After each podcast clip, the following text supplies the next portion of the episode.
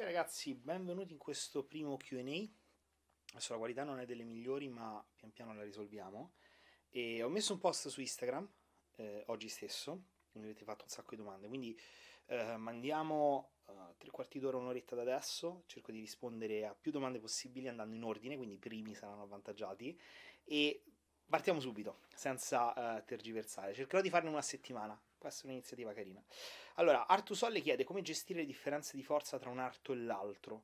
Ad esempio, il bicipite destro è più debole del sinistro. Allora, la prima cosa che farei è sicuramente andare da un posturologo, un fisioterapista, perché nella maggior parte dei casi queste problematiche nascono proprio dal fatto che ci sono delle asimmetrie tendenzialmente a livello posturale. Quindi una simmetria posturale si riflette in esecuzioni comunque non perfettamente lineari e simmetriche, che nel lungo periodo creano e generano delle differenze di forza. Quindi questa è la prima cosa, capire qual è la causa esattamente, che può essere perché c'hai il bacino settato in un certo modo, c'hai una gamba più lunga di un centimetro dell'altra, di un mezzo centimetro dell'altra, piuttosto che tendi a contrarre il trapezio perché c'è avuto un infortunio alla spalla. Può derivare da qualsiasi cosa, veramente, ripercuotersi in qualsiasi parte del corpo. Prima cosa. Seconda cosa, dal punto di vista dell'allenamento non gestirei granché, a meno che non ci sia una forte, evidente differenza ipertrofica, che però abbiamo bene o male tutti dalla destra e sinistra, quindi non me ne preoccuperei troppo. Sicuramente inserisci degli esercizi unilaterali, in modo da, mantenendo lo stesso peso, però se ti escono delle ripetizioni in meno poco importa, l'importante è che l'intensità, l'effort, quindi il driver principale dell'ipertrofia sia sempre lo stesso, quindi se arrivo a cedimento tecnico da una parte arrivo anche dall'altra, anche se faccio meno ripetizioni, e questo ti garantirà comunque un bilanciamento di stimolo tra una parte e l'altra. La Manigoldo Marchi chiede: per chi si allena nel tardo pomeriggio, come impostare l'alimentazione? Per spiegarmi, ho a disposizione, oltre che per introdurre i carboidrati pre-intra e post-workout, e non il post-workout. Ok, volendo seguire quanto avete scritto in ADE. Allora, in ADE che cosa ho scritto? Nella parte alimentare suggerivo di inserire un buon quantitativo di carboidrati anche nel post-workout, quindi il pasto che viene dopo il post-workout. Quindi per esempio nel mio caso, noi ci alleniamo a mezzogiorno, alle 3:30, 4 abbiamo il post-workout, e alle 6:30 abbiamo il post-workout, che sarebbe la nostra cena, perché ci siamo perfettamente uniformati al trend inglese. Quindi in questo caso che cosa ti suggerisco? Non è un grosso problema, magari cerca di concentrare un po' più di carbo nel pre, nell'intra, e se del caso fatti un post-workout liquido subito dopo la doccia, poi pian piano ti prepari il post-workout solido e te la gestisci così. Quindi i carboidrati del post-workout in realtà li prendi e li assumi liquidi tra l'intra-workout, quindi magari aggiungi 20 grammi, 30 grammi di ciclodestrine, e nel post-workout immediato, in cui puoi utilizzare o dei cereali che sono molto veloci con le whey, oppure anche in questo caso una forma di carboidrati liquida. Allora, Chickling Huba chiede: come interrompere un periodo con diverse buffate vicine per diversi giorni a seguito di un periodo di definizione abbastanza estrema? Qualche semplice consiglio? Grazie, ciao. Allora, la prima cosa che vi dico è che in periodi di cut, di definizione, se vi abbuffate siete perfettamente normali, perché in questi contesti tutto quello che il corpo vi dice è: ti prego, mangia. E il fatto che siate food focus, che cerchiate sempre di mangiare, che cercate sempre una fonte di cibo, eccetera eccetera, vuol dire semplicemente che il vostro corpo funziona, e funziona bene, ok? Quindi da questo punto di vista va tutto bene, assolutamente. Per cui la prima cosa che vi dico, perché in molti casi vedo che le persone, il problema di base è che si abbuffano e partono i sensi di colpa, e parte che ti senti male, parti che credi che c'è qualcosa che non va in te, e quindi si instaura un circolo vizioso dal quale non riesci ad uscire. No, è perfettamente normale. Quindi di certo io sono sicuro che Cycling Huba, se tu ti stessi giocando l'Olimpia o ti stessi giocando una competizione importante, non avresti fatto delle buffate. Quindi sicuramente la forza di volontà di base ce l'hai, per cui dipende molto dall'obiettivo e dal reward che hai alla fine del periodo di definizione. Poi non so nel caso specifico, però il mio consiglio è quello: semplicemente torna on track, senza problemi. Nel senso, hai fatto un periodo di buffate, smetti di pensare a quello che hai fatto, smetti di pensare a quel che è stato, e si può ripercuotere o meno su quello che stai facendo adesso, oggi, in questo momento che stai vedendo questo video, e quello che farai domani, stasera, non so, dopodomani, eccetera. Sta a te decidere se si ripercuoterà o meno. Mio consiglio? Non fare in modo che si ripercuota, o meglio, fai in modo che non si ripercuota. Quindi semplicemente smetti, interrompi tutto quello che stai facendo, stai pensando, e ritorna al tuo programma iniziale. Ti assicuro che nel giro di qualche giorno ritornerai perfettamente on track. Non fare compensazioni o forti compensazioni, perché poi crei un sistema in cui queste abbuffate sono in qualche modo concesse perché puoi metterci una pietra sopra, puoi compensare. No, assolutamente no. Torna on track, vedi quanto è difficile da una parte ma semplice dall'altra ritornare a un'automostasi e ritornare nel percorso che stavi facendo, al ritmo che stavi seguendo. In questo modo vedrai che la buffata in qualche modo non è un qualcosa che tu devi inserire, che puoi inserire, e cercherai di stare lontano, però al tempo stesso inserai a vivere tutto quanto meglio. Per cui con la massima serenità possibile torna a quello che stavi facendo. Allora, Nicolò Caramori chiede: come migliorare la connessione mente-muscolo sul dorso? Tu come sei riuscito a far fare il salto di qualità? Allora, sul dorso è abbastanza varia come questione. Il punto di partenza è sicuramente quella di comprendere l'anatomia. Il gran dorsale rispetto all'omero tende a portare l'omero in basso, e il fatto che l'omero sia inserito alla spalla crea questo movimento rotatorio per cui alla fine crediamo di portare il braccio, il gomito indietro. In realtà lo stiamo semplicemente portando in basso. Quindi il primo consiglio che ti posso dare è quello di cercare di proiettare tutto quanto il più possibile in basso, quindi ti metti di lato e cerchi di portare non tanto il gomito indietro quanto piuttosto in basso.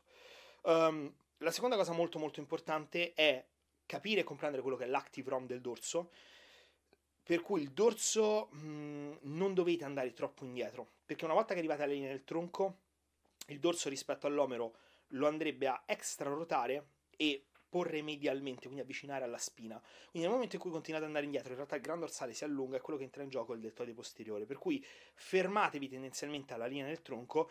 E l'altro consiglio è quello di inserire molti lavori unilaterali, perché vi potete concentrare da una parte specifica, potete inclinare leggermente il busto e quindi avere un accorciamento maggiore del gran dorsale e sentirlo meglio. Questi sono dei consigli di base. Poi logicamente i problemi, i difetti di ciascuno a livello di connessione, cioè il perché non riesco a connettermi bene con un determinato distretto, eccetera eccetera, dipendono prettamente dalla struttura e dalla biomeccanica individuale, quindi sicuramente va analizzata la situazione nel dettaglio. Allora, Antonio Perazzo chiede: come allenarsi durante una fase di reverse diet? Dipende da come sei arrivato alla fine. Se sei arrivato molto molto stanco, allora il reverse aumenta gradualmente il volume. Se invece stai ancora abbastanza energico, quindi non sei arrivato a livelli di BF troppo bassi e stai facendo una reverse per sostanzialmente tornare in bulk, allora spingi molto anche in questo caso col volume e l'intensità. Volume inteso, più che altro giocherei sulle effective reps, quindi non metterei troppo junk volume se non sei in grado di esprimere una buona intensità di lavoro. Però tendenzialmente il consiglio che posso dare è quello di inizia ad aumentare i carboidrati, fa in modo che siano utilizzati efficacemente in allenamento, quindi non aver paura di lavorare sul rep range un filino più alte, quindi anche arrivare alle 20-30 ripetizioni anche sui compound. Non hai paura di inserire delle pause, comunque delle forme di cluster set, perché verosimilmente quando sei in reverse inizia ad arrivare veramente una valanga di energia, il motore inizia a girare tantissimo. Però, ripeto, questo dipende da come sei arrivato alla fine, perché se sei arrivato alla fine che sei stanco, i livelli di BF sono molto molto bassi, allora ti dico, parti con un volume molto basso, aspetta di guadagnare qualche punto BF, di ripristinare il glicogeno muscolare e da là inizia a salire gradualmente. Però diciamo che il concetto dell'allenamento dovrebbe andare di pari passo con l'alimentazione, perché hai sempre più energie e quindi puoi sfruttarle, devi sfruttarle al meglio in allenamento per essere performante. Damiano chiede: come capire se si è davvero a cedimento? Devi avere realmente uno spotter che ti spinga oltre il limite. Questo è l'unico modo per capirlo, se non hai l'esperienza.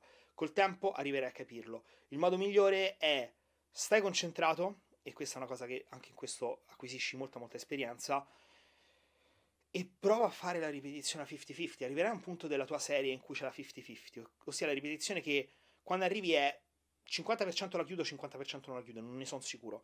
Prova a farla.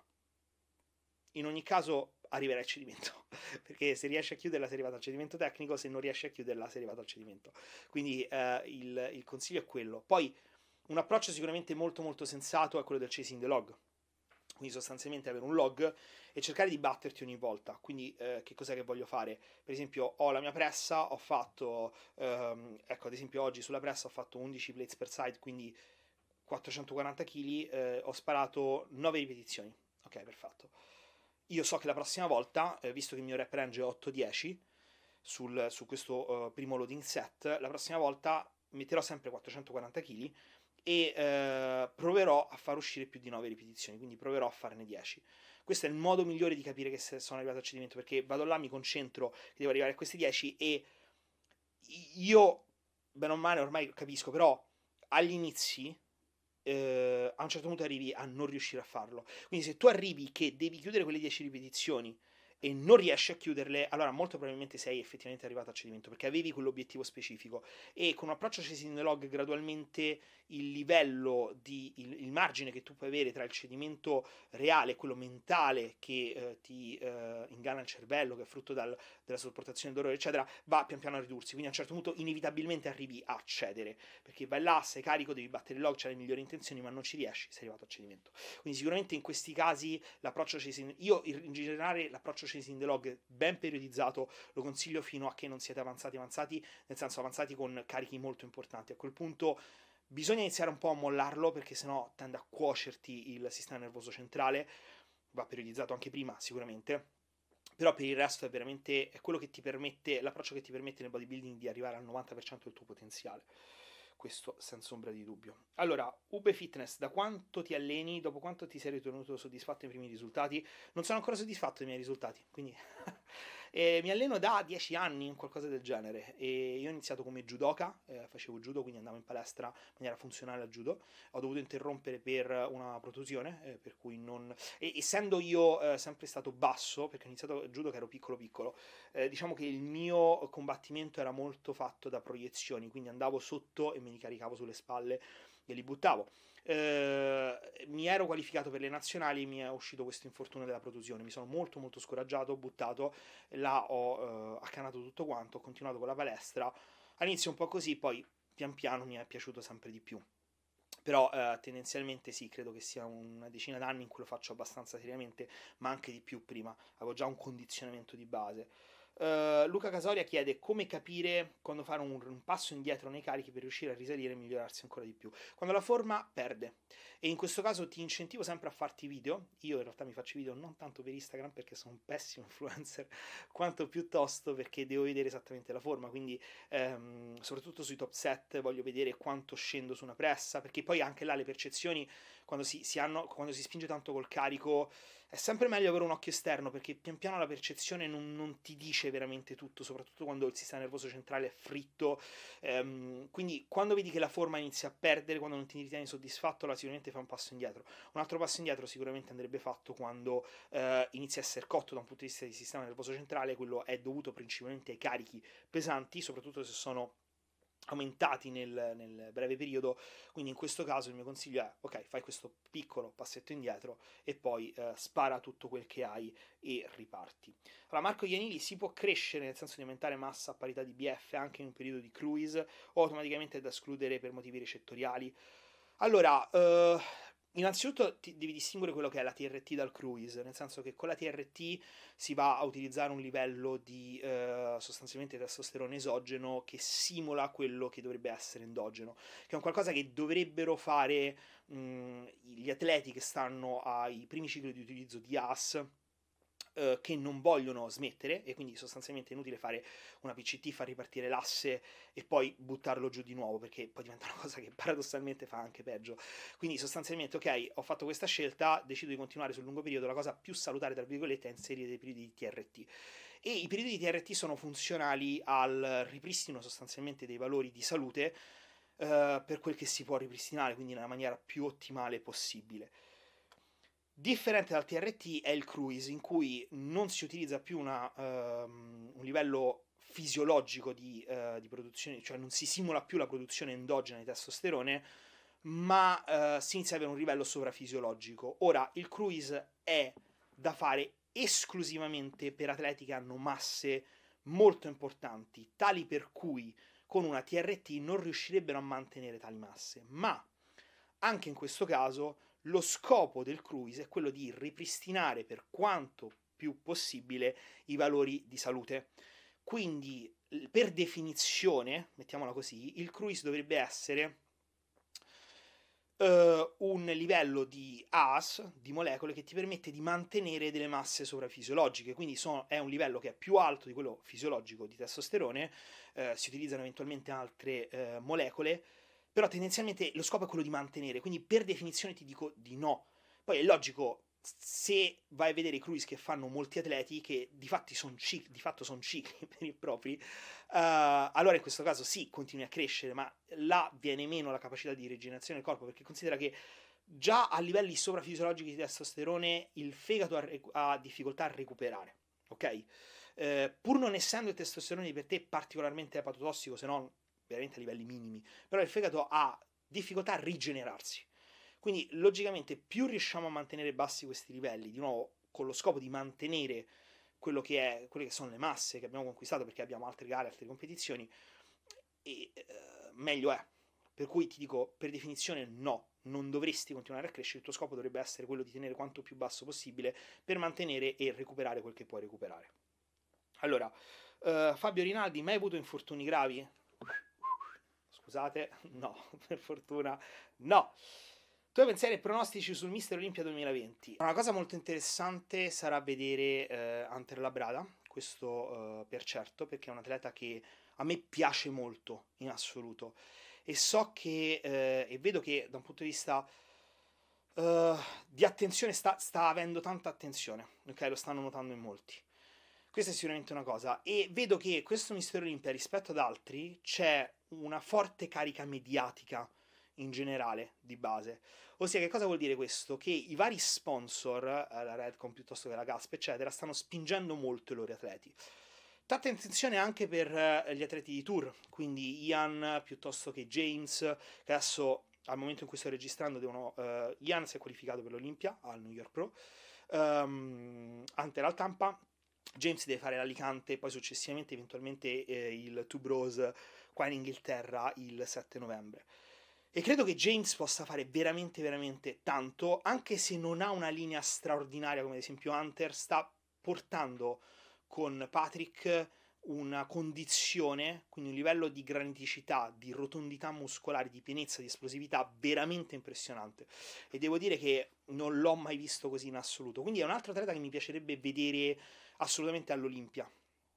E stiamo a vedere, perché ancora ci sono tutte le qualifiche da fare. Ian a me non piace per esempio come atleta, però la cosa che mi piace veramente vedere è che ci saranno tanti atleti nuovi, questo sicuramente positivo, validi soprattutto, quindi sarà una line-up molto più in qualche modo frizzante.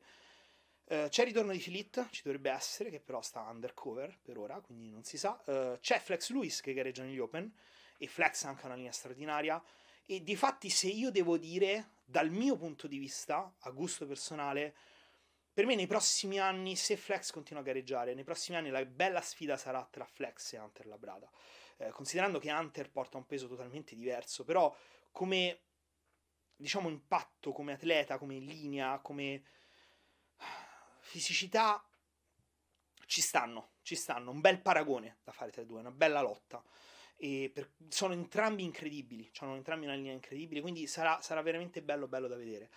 Nei classic non so quanto Bumstead è bellissimo, però non lo vedo ancora maturo come atleta, nel senso che non ha quella serietà del portare avanti una preparazione e portare avanti il trono di Mister Olimpia Classic. E, sarà interessante vedere Terrence Ruffini che cosa riuscirà a combinare, insomma anche da là potrebbero esserci dei movimenti, però sicuramente la cosa più interessante in assoluto sarà vedere gli Open. Quest'anno gli Open dovrebbe essere uno show veramente, veramente bello. Ma stiamo a vedere, perché ancora devono finire le qualifiche. Allora, Healthy Fitness Style 360 chiede: ciao Ludo, allenamento gambe donna, migliori esercizi secondo te? Ah, quelli che funzionano, che sente bene sostanzialmente. Poi dipende dal caso specifico, però anche in questo caso non siate mai ancorati o sposati con un esercizio. Ci sono donne che rispondono straordinariamente bene a squat, donne che rispondono molto male agli squat, donne con cui puntare sull'hip thrust, donne con cui puntare invece sugli stacchi per il coinvolgimento dei glutei, quindi non ti so dare una risposta precisa.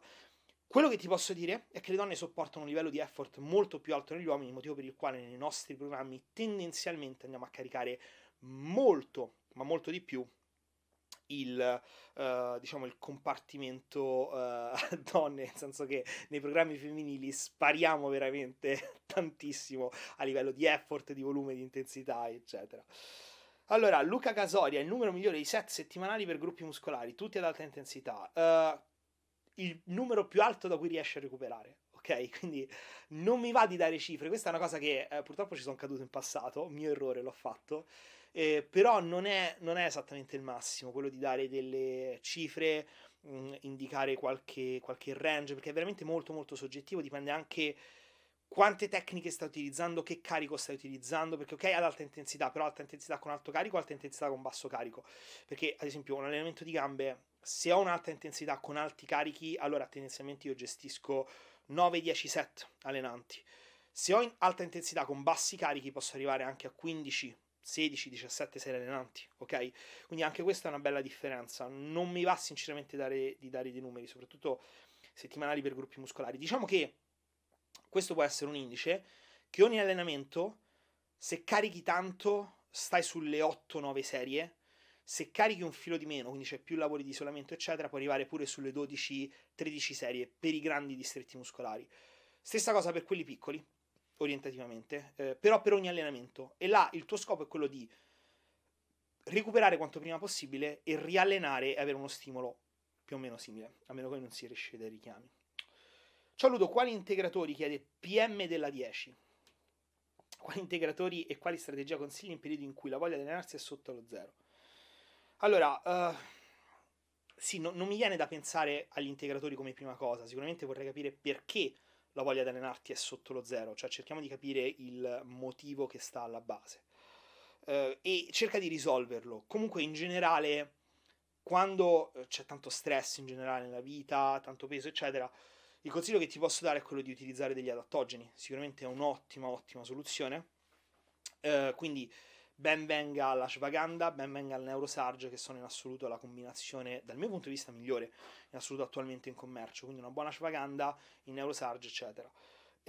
Quindi sostanzialmente il dimezin è anche un ottimo integratore, quindi il same, e ti consiglio di intervenire su questo fronte, e sicuramente puoi far bene. Poi per il resto, di nuovo, il mio consiglio è di capire perché la voglia di allenarsi è sotto zero, perché credo che sia molto più profonda come cosa. Amedeo Piccione chiede: calorie aumentate da 10 giorni e peso che scende, conviene alzarle?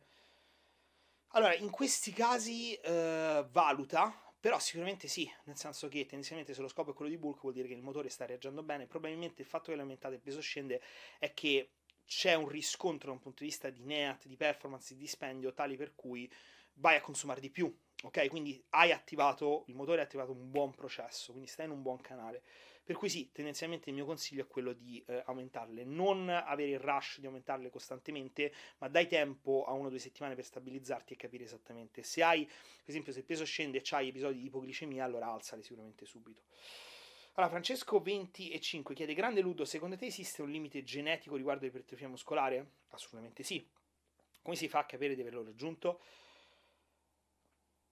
Non lo capisci, perché realmente poi il discorso non è che è una crescita periodica, tu cresci e cresci tendenzialmente sempre meno, quindi l'andamento della tua crescita è logaritmico, per cui crescerai sempre un filo di più, non raggiungerai mai il tuo limite, perché a un certo punto diventa guadagnare qualche dettaglio eccetera eccetera, per cui quello che ti posso dire è enjoy the process, quindi goditi il processo, goditi l'allenamento, continua a spingere, però tendenzialmente diciamo che se ti alleni bene e tutto, puoi iniziare a capire di aver raggiunto qualcosa o di stare a veramente tirare il fondo del barile sui 40 anni, ok? Quindi non ti porre allenandoti da tempo, da tanto tempo.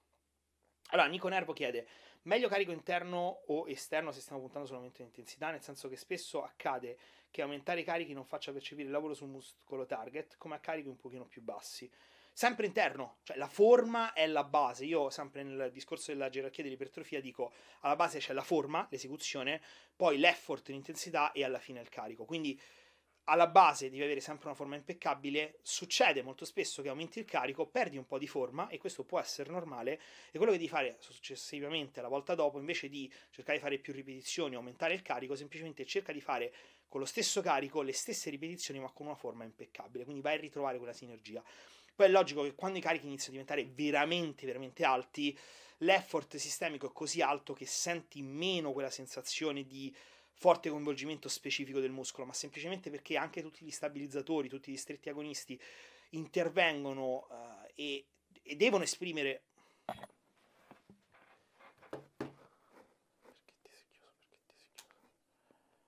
e devono esprimere quella tensione muscolare tale per cui questo si riapre.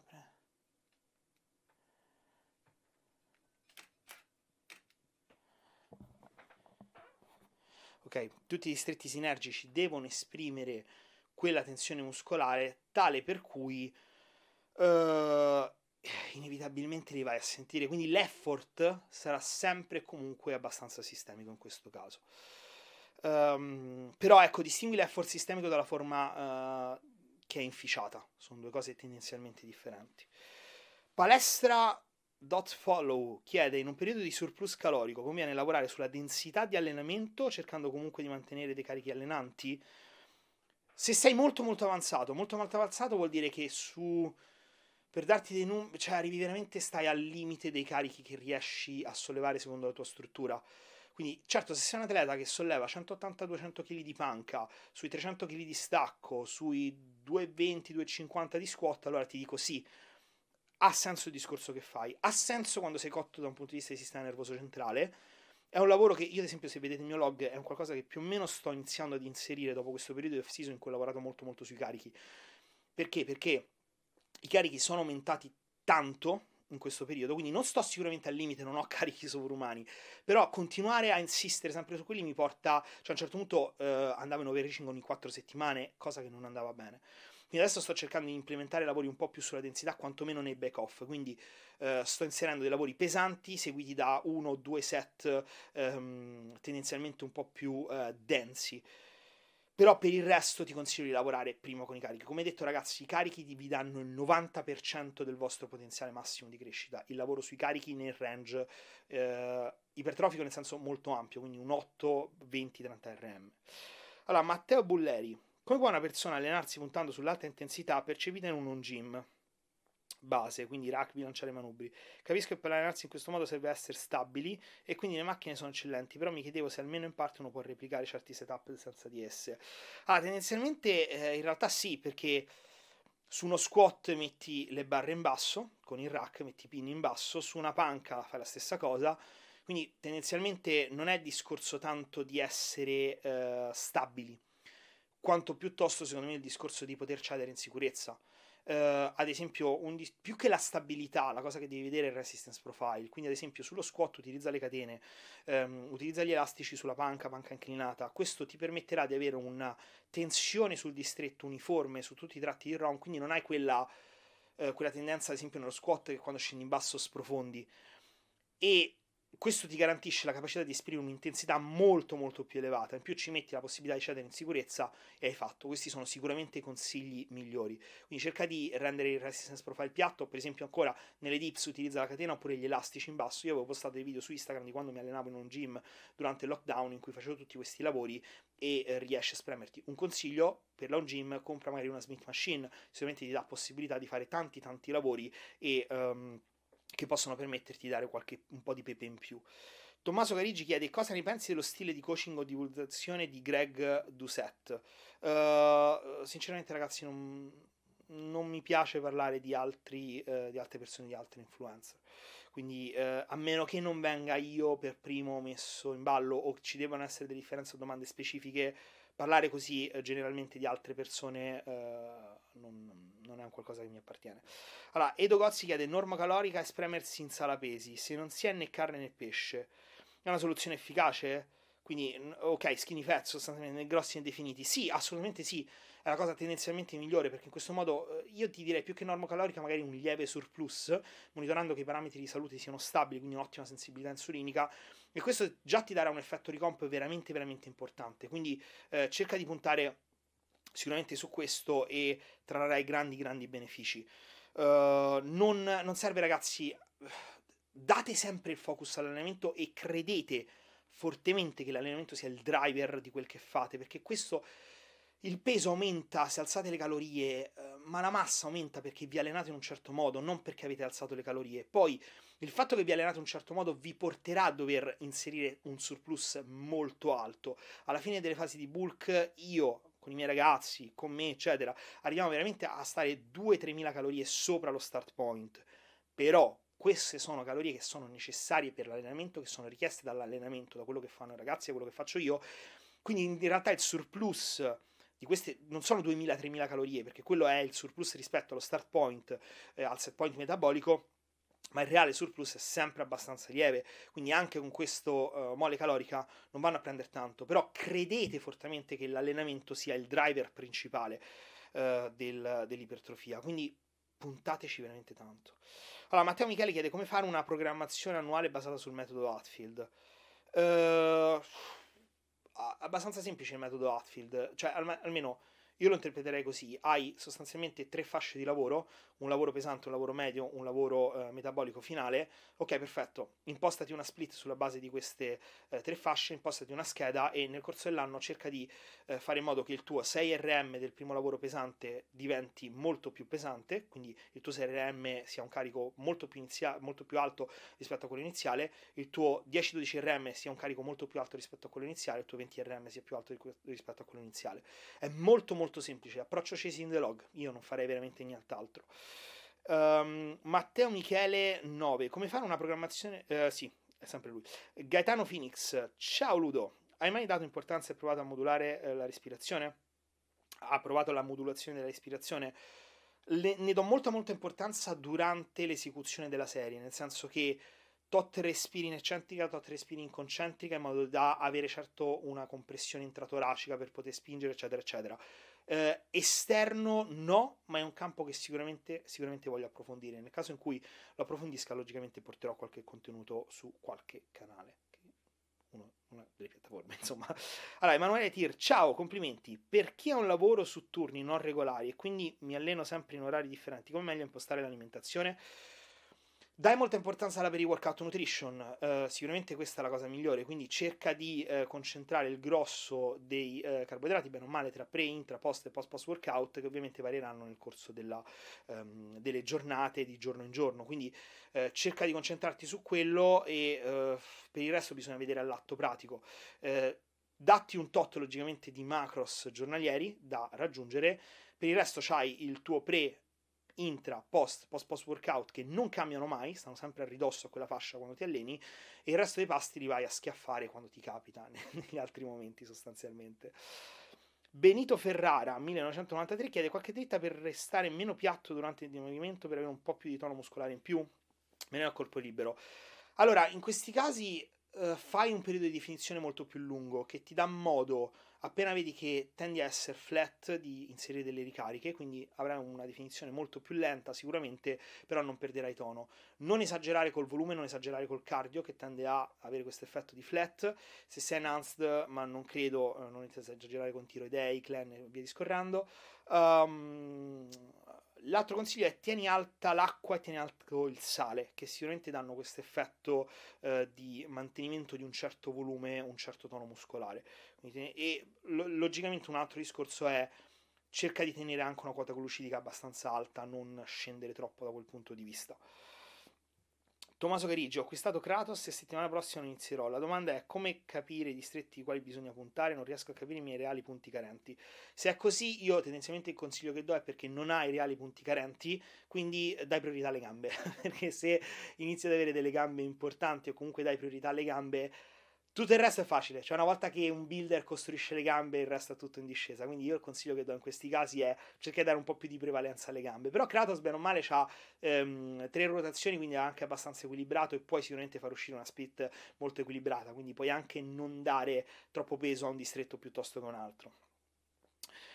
Alessio Crobeddu chiede buongiorno Ludovico, come fai a basare l'alimentazione solo sugli alimenti e non sui macros? Lo possono fare solo gli avanzati oppure anche i principianti intermedi? Buona giornata. Grazie, buona giornata. Allora, in realtà lo dovrebbero far tutti dal mio punto di vista. Ho registrato però un video YouTube che uscirà tra poco in cui spiego nel dettaglio come fare. Il discorso, ragazzi, è molto semplice. Voi che cos'è che mangiate?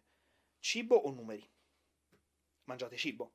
Quindi io nel momento in cui voglio, ad esempio questa settimana ho fatto un up calorico, ok, ho aggiunto 80 grammi di riso, bene o male, in realtà ho aggiunto 50 grammi di riso e 30 grammi di avena. Ho aggiunto cibo, ho ragionato sul cibo, più o meno non mi importa realmente che macros ci sono. Poi logico, ogni tot vado a dare un controllo magari a come sono messi i miei macros, perché è logico, se aumento tanta vena inevitabilmente c'è un aumento di grassi, un aumento di proteine eccetera. Però tendenzialmente da una parte lavorate sempre con alimenti che sono abbastanza indirizzati su un macronutriente, quindi logico, se devo aumentare i carbo non è che mi metto a aumentare i fagioli piuttosto che i piselli o comunque i legumi, andrò ad aumentare il riso, le patate dolci, eventualmente se la prendo la quinoa, i cereali, le gallette, il mio intra-workout, magari un pochetto di questo up calorico lo vado a fare sull'avena. Poi aumentato di 2 grammi di grassi, dovete considerare sempre che da una parte tutto quello che calcolate e stimate sono approssimazioni fatte su approssimazioni fatte su approssimazioni. Cioè se io prendo una mela al supermercato, adesso sono andato a comprare le mele al supermercato perché ce l'ho nei giorni off, e noi abbiamo qua un albero di mele, ok? 120 grammi, 120 grammi, 2 melette, ok?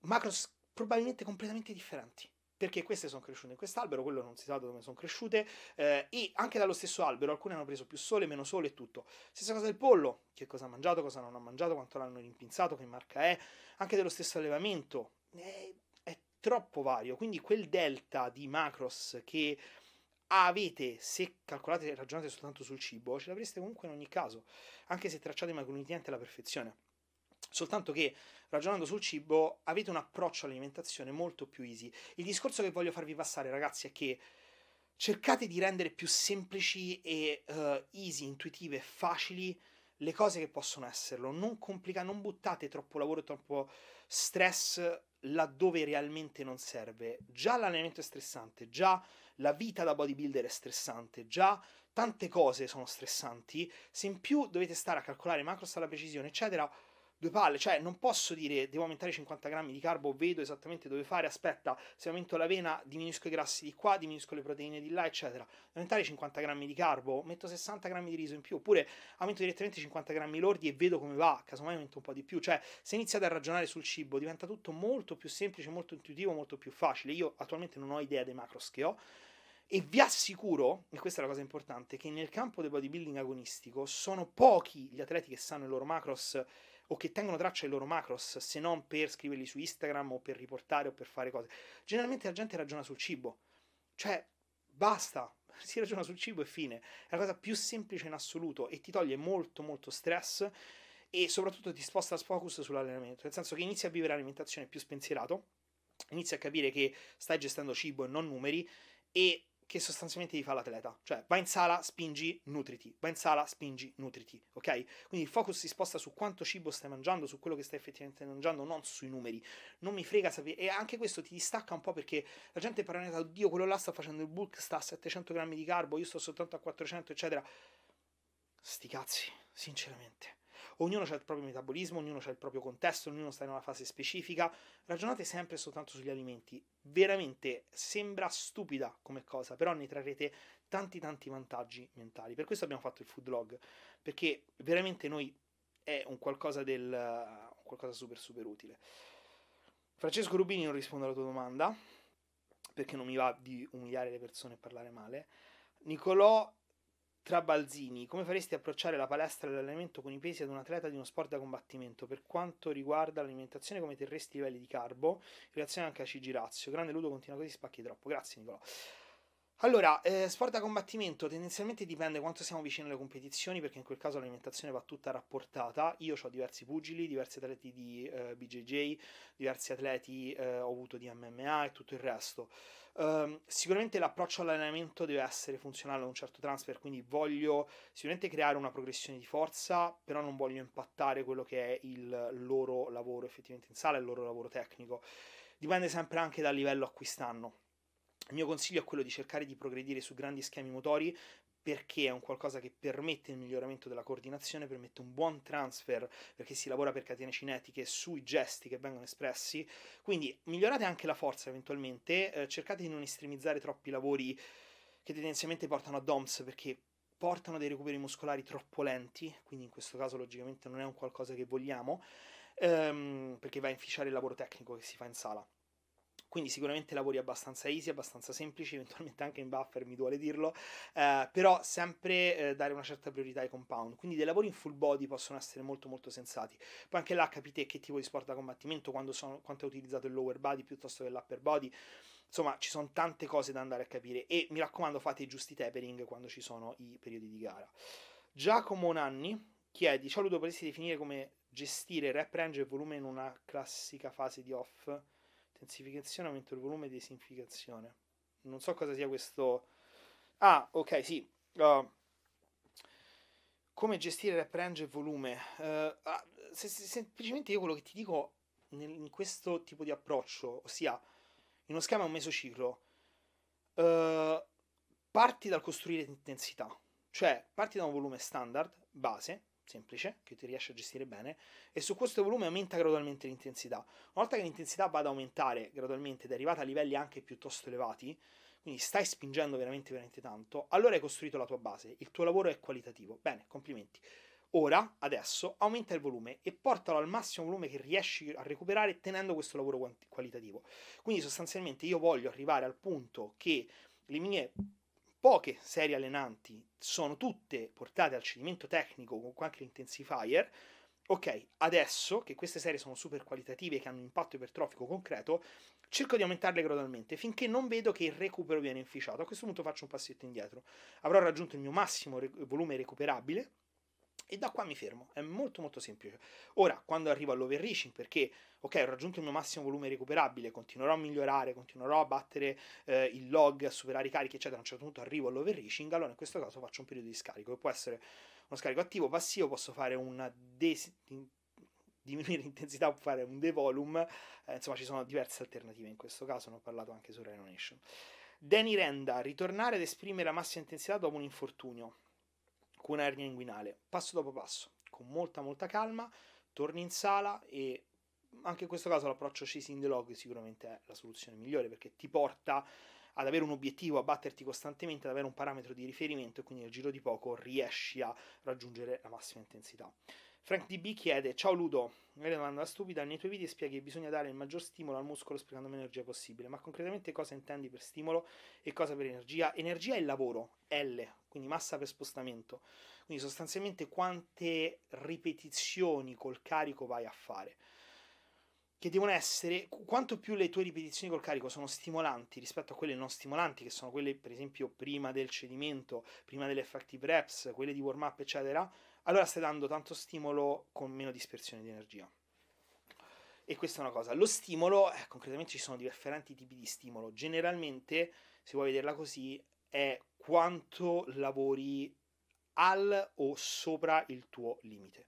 Questo generalmente rappresenta tutto il ventaglio di stimolo che tu puoi concretamente dare. Messa in maniera molto semplice, poi ogni rep range rappresenta uno stimolo differente, ecco, vedila così. I vari stimoli rappresentano quanto tu arrivi al cedimento e superi il cedimento in ogni determinato rep range. Quindi sei arrivato al cedimento col tuo 8RM, quello è uno stimolo. Sei arrivato al cedimento sul tuo 12RM, quello è uno stimolo. Sei arrivato al cedimento sul tuo 20RM, quello è un altro stimolo. Sono tre stimoli differenti, questi. Tu li hai dati, con quanto meno lavoro li hai dato, tanto più efficace sarà il tuo recupero, banalmente. Però si aprono tanti capitoli. Adesso se vedi il mio log io sto lavorando molto con dei ramping, che di base vuol dire sprecare tanta energia per dare lo stimolo, però in realtà la logica è quella di andare a avere un macro schema di affatigamento progressivo per non caricare troppo, arrivare a cedimento con un carico un po' più basso e anche ricercare un certo tonnellaggio totale maggiore. Insomma ci sono tante sfumature in questo caso, però la regola generale è tendenzialmente questa: quando lavori cerca di dare stimoli come un cecchino, tocco e fugo, tac. Quindi stimolo con meno lavoro possibile. Lo Russo, faccio quest'ultima domanda. In fase di massa tengo fisse le pronobili a 2 per chilo, ma con la quantità di carbo che arrivo, con Kratos, arrivo tranquillamente a superare i 3 grammi per chilo, nonostante ho avuto tanta zucchera, per rosse, banane e mais per evitare di avere fonti indirette di pro. Cosa conviene fare? Tagliare i nobili o aggiungere ancora carbo, cicolestrine o altro?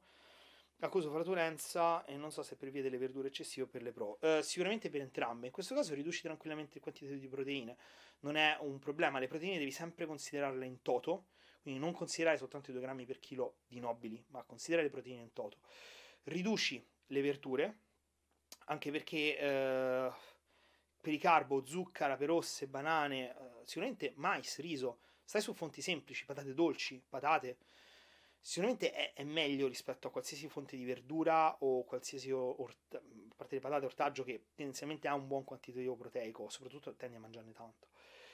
riduci le fibre, in questo caso le verdure possono essere eccessive, non so quante ne stai mangiando, e integrazione neoflora al mattino, una fonte di probiotici, che è un'integrazione che io consiglio di default a tutti quanti, per il semplice fatto che noi nella nostra alimentazione italiana, culturalmente, o meglio europea, non abbiamo fonti di probiotici dirette. Anche lo yogurt che trovate al supermercato, per via delle normative alimentari, è fatto in ambiente sterile, quindi non ha realmente batteri. Lo yogurt, quello che ha batteri, è quello che trovate in condizioni da proprio igieniche devastanti, da chiusura del locale, chiusura del posto della produzione e tutto questo. Però in realtà sono quelli che fanno meglio, ok? Quindi realmente io consiglio sempre integrazioni di probiotici, e vedi un attimo come va la situazione. Nel caso riduci tranquillamente le pro, ma basati sempre sul quantitativo che raggiungi totale, ok? Se vedi che è del caso. Ok ragazzi, questo è tutto, non è venuto il massimo, forse farò uscire soltanto la traccia audio, però adesso la miglioriamo. Fatemi sapere che cosa ne pensate di questo Q&A, di questa nuova iniziativa, insomma scrivetemelo nei commenti in generale, sarò ben lieto di rispondere poi a qualsiasi altra domanda. Con questo ragazzi vi saluto e vi rimando al prossimo post, sicuramente, che andremo a fare, prossimo Q&A, e alla prossima settimana. Ciao a tutti e buona serata.